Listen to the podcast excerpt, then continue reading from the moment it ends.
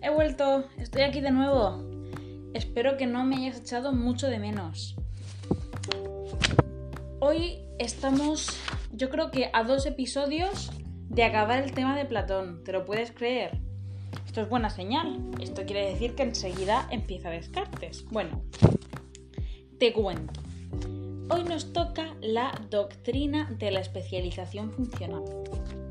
Que yo hace dos días que grabé el último episodio, pero si tú este te lo estás escuchando seguido, tiene mucho que ver con lo último que dijimos en el anterior sobre la justicia, ¿eh? Lo vas a ver. Bueno, no, mira. Iba a hacer una introducción, pero vamos a ir al grano porque seguro que no tienes tiempo que perder y estarás muy agobiado estudiando. Mira, te cuento. Em, la doctrina de la especialización funcional es por definición, la justicia aplicada a la organización de la polis. Ya sabes que la polis es esa ciudad, estado griega, ¿no? Un poco como si dijéramos como Ceuta o como Melilla, ¿vale? Bueno, no, Ceuta y Melilla son ciudades autónomas, esto son ciudades-estado. ¿A qué me refiero exactamente? Ciudades eh, autogobernadas, independientes, más bien parecido a el Vaticano, eso sí que es más bien una ciudad-estado porque no hay ninguna otra ciudad dentro del Vaticano y es un país en sí. ¿Vale? Entonces, organizar la polis mediante la justicia, para Platón, es aplicar esta doctrina de la especialización funcional. Y se basa mucho en la división en las partes del alma, que seguro que las conoces bien porque ya te las he explicado yo en el otro podcast.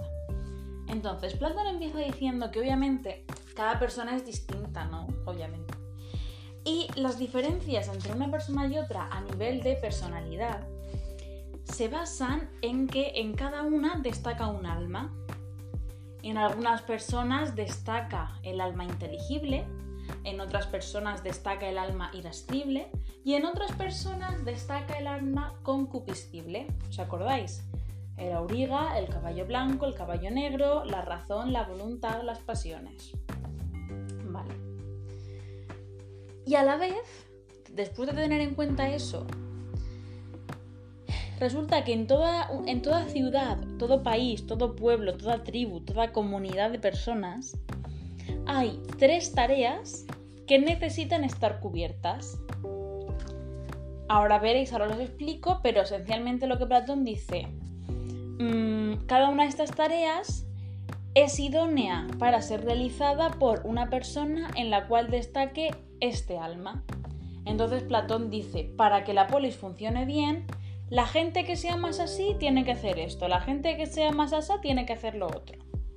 Ahora verás. Una tarea imprescindible que en toda comunidad de personas tiene que estar cubierta es la tarea de gobernar. Gobernar entendiéndolo como decidir, como legislar, como regir el destino de la comunidad. Eso por mandar de toda la vida, ¿no? ¿Y eso quién lo hacen? Los gobernantes. Segunda tarea, imponer. Imponer por la fuerza. La segunda tarea consiste nada más y nada menos que en asegurarse de que se cumpla lo que los gobernantes ordenan. Anda, mira, casualmente lo que hacen la policía, el ejército y estas cosas. Y tercera tarea indispensable según Platón en cualquier comunidad, el mantenimiento. Mantenimiento en el sentido de producción de bienes esenciales. Producir comida, producir casas, eh, producir herramientas para los anteriores, comida, abrigo, bienes de subsistencia, todo. Para esto hace falta gente que sea trabajadores, productores, ¿no? Vale, y dicho esto, venga, que seguro que ya estás adivinando por dónde voy a ir. Cada individuo debe realizar una sola tarea, pero no cualquiera, la más idónea para su ser. ¿Os acordáis que dijimos que la justicia es la adecuación entre facultad y función? Es decir, que la justicia es que cada parte realice correctamente su tarea. ¿Os acordáis de que dije, sería injusto que yo le pidiera a mis manos que masticaran y a mis dientes que agarraran cosas, porque mis dientes están hechos para masticar y mis manos para agarrar cosas.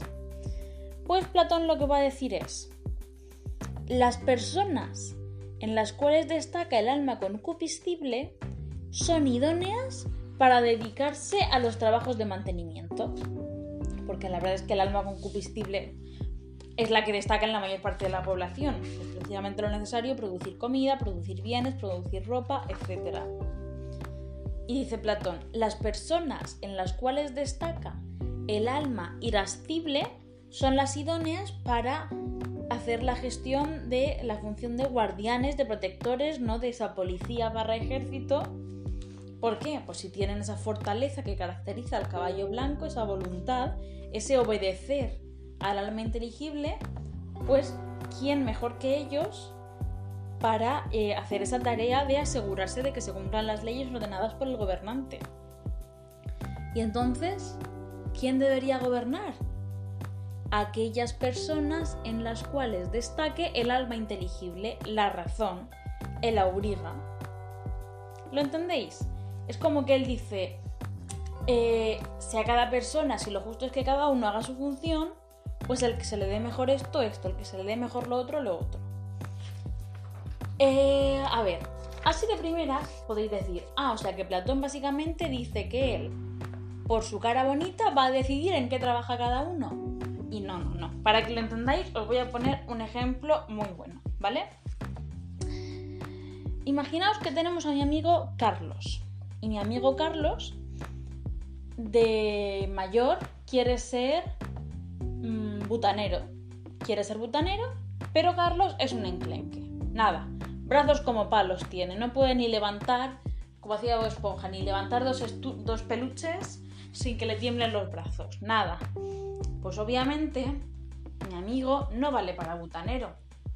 ¿eh? Porque, porque no, no puede levantar una bombona de butano, vamos a ver. O imaginaros que tengo un amigo tonto pero tonto de que, de que no hay manera, ¿eh? de que no se le queda nada. Mm, falla en todas las asignaturas, no sabe hacer 2 más 2. Y coge y te dice que quiere ser catedrático de matemáticas. Pues tú le dirás, mira, con todo el cariño del mundo, no puedes ser catedrático de matemáticas. Porque es que no vales, no se te da bien, chico, no es lo tuyo disclaimer, ah, vale, esto no es lo que yo opino, es lo que dice Platón, ¿eh? no me comáis, por favor. Esto es lo que dice Platón. Yo ahí no, es un berenjenal en el que no me quiero meter. Bueno, pues Platón dice, chico, ¿y por qué no ponemos a de mm, catedrático de matemáticas solo a la gente que sea muy lista? ¿Por qué no ponemos solo de butaneros a la gente que sea muy fuerte? ¿Vale? A la persona que se le dé bien la ponemos en lo que valga. Pero ¿y si mi amigo quiere ser no sé qué? Si no le da bien, no. Platón ahí sí que es un poco, ah, se siente, pero él cree que lo hace con, buena intención. Platón dice, es que si es lo que se te da bien, te va, te va a acabar gustando. No, es... Al final, eh, raro es que a alguien le guste hacer algo que no se le da bien. ¿Vale? Entonces Platón se basa un poco en eso. Y de ahí continúa y dice, además, para ser butanero, por ejemplo, tienes que tener X requisitos, por ejemplo, tener fuerza. Para ser catedrático de matemáticas tienes que tener X requisitos, por ejemplo, tener un buen cerebro. Dice, y leñes, ¿no deberíamos también poner requisitos para ser gobernante? Acordaos siempre del contexto histórico, de que en la democracia ateniense, tanto el panadero como el agricultor eh, como una persona súper instruida y formada en leyes, cualquier persona podía ir a la asamblea y votar. Entonces, claro, se juntaba gente que sabía mucho con gente que no tenía ni idea. Y esa gente que no tenía ni idea era muy fácilmente manipulable por los sofistas y por los oradores y por los políticos. Y eso era desde el principio, ¿os acordáis lo que Platón quería cambiar para eh, salvar del destino trágico que le estaba reservado a la ciudad de Atenas? Y él dice, si... Os voy a poner también el ejemplo ahora en la vida moderna. Para ser médico tienes que pasar unos exámenes. Para ser bombero tienes que pasar unos exámenes. Para ser maestro tienes que pasar unos exámenes. ¿Verdad que sí? Y si no pasas el examen, no puedes ejercer esa profesión. ¿Vale? Pues dice Platón. Pues que pase lo mismo con los políticos. Que si no pasas una oposición, un test, una práctica, un algo, no se te permita ser político para que no le dejen a cualquiera ir a hacer esa labor tan importante. Y esto es la doctrina del filósofo rey, que esencialmente dice que el gobernante debe de ser lo más listo posible. ¿Por qué? Porque si sabe más, actuará mejor. Esto tiene que ver, acordados con el intelectualismo moral. Si las personas siempre tienden a obrar el bien y quien hace el mal es por ignorancia, y queremos que nuestros gobernantes actúen siempre bien, pues habrá que poner de gobernantes a la gente más inteligente que encontremos. ¿Por qué? Porque así obrarán bien. Y continúa. Todo lo que dicen los sabios, entendiendo sabio como el gobernante ideal según Platón, ha de ser ejecutado por los que tienen la, la fuerza. Y estos, a su vez, han de obedecer siempre. Entonces, doctrina de la especialización funcional. ¿Qué es esto? Pues una excusa, un tinglao que se monta Platón para justificar que él no está de acuerdo con que en Atenas pueda mandar cualquiera. Él piensa que tiene que mandar los que saben. Y que no me vale, ay, pero es que cualquier ciudadano puede estar preparado para tomar decisiones porque todos participamos en la vida política de la... No, eso a Platón no le servía. Platón dice, tiene que poder votar o tiene que poder decidir quien sepa y quien esté formado. Y a Platón no le valía decir que todos estamos igual de capacitados para decidir. Platón dice, aquí que hagamos un examen, he aquí que, que se vea en papel quién vale y quién no vale para gobernar. Porque así pensaba Platón, insistiendo que mmm, saldría de ese vórtice oscuro en el que estaba sumida Atenas. Y hay gente que dice, bueno, pero esto realmente es una excusa porque Platón lo que quería era gobernar él, ¿no? Doctrina del filósofo rey. Claro, ahora digo que se quiten los tontos y pongamos a Platón de rey. No. Sí, o sea, a lo mejor eso es lo que pensaba Platón, yo no lo sé porque ya no lo conocí. Pero esto para estudiarlo hay que entenderlo como que Platón era un chico muy bueno, con buenas intenciones, que lo que buscaba era lo mejor para la polis y esas cosas, ¿vale? En plan que no lo hacía malas. Y luego, continuando por aquí, eh, esto ya es como extra. Hay gente que dice, entonces Platón quería imponer una dictadura. Entonces Platón estaría a favor de las monarquías absolutas y del nazismo si te pones. Ojito, es que lo tengo aquí en los apuntes escrito tal cual. Platón no sería nazi. ¿Por qué? ¿Os acordáis que he dicho que los que tienen la fuerza han de imponer lo que dicen los sabios? Vale, pues los que tienen la fuerza han de imponer lo que dicen los sabios, pero solo eso y nada más. Si la fuerza impone o ejecuta otras ideas distintas a las que dicta la razón, la razón personificada por los filósofos, los sabios, los estudiosos, los que saben, los inteligentes, si la fuerza no obedece a esas personas, ya no hay justicia. Y recordemos que Platón quiere que haya justicia. Por eso la doctrina de la especialización funcional, ¿qué significa este nombre, este apartado? Especialización es que no cualquiera haga cualquier tarea, sino que cada persona se especialice en lo que se le da mejor por la formación de su alma. O sea, no es que se te dé mejor por casualidad, es que tú en tu alma predomina más esta parte o esta parte. Y así creía él que se debía organizar una polis para que funcionara bien. Y por eso decía Platón esto de el filósofo rey, ¿vale? Que gobierne el que más sabe. ¿Y quién es el que más sabe? Los filósofos.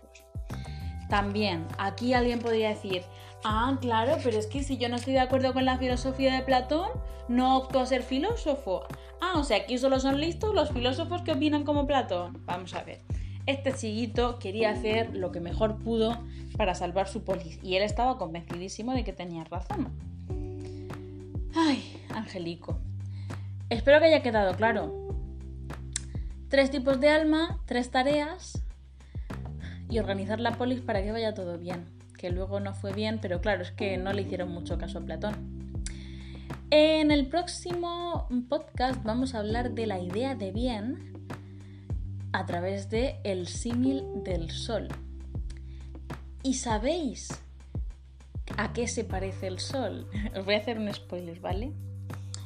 El sol, recibir los rayos de sol calentitos y agradables en tu piel, se parece, según yo, ¿no? Según Platón, a escuchar un cuento precioso, bonito y hermoso de mi podcast Cuentos de Octubre, que también puedes encontrar en esta plataforma y que me haría muy feliz que oyeras alguna historia de ellas y que me dijeras qué te parecen. A mí me encantaría, vamos, y que te seguro que te, te gusta tanto como estar tumbadito en la playa tomando el sol en vez de eh, estar estudiando ahora mismo como haces. Bueno, me voy a estudiar otras asignaturas que yo también tengo que hacer selectividad. Nos vemos pronto, adiós.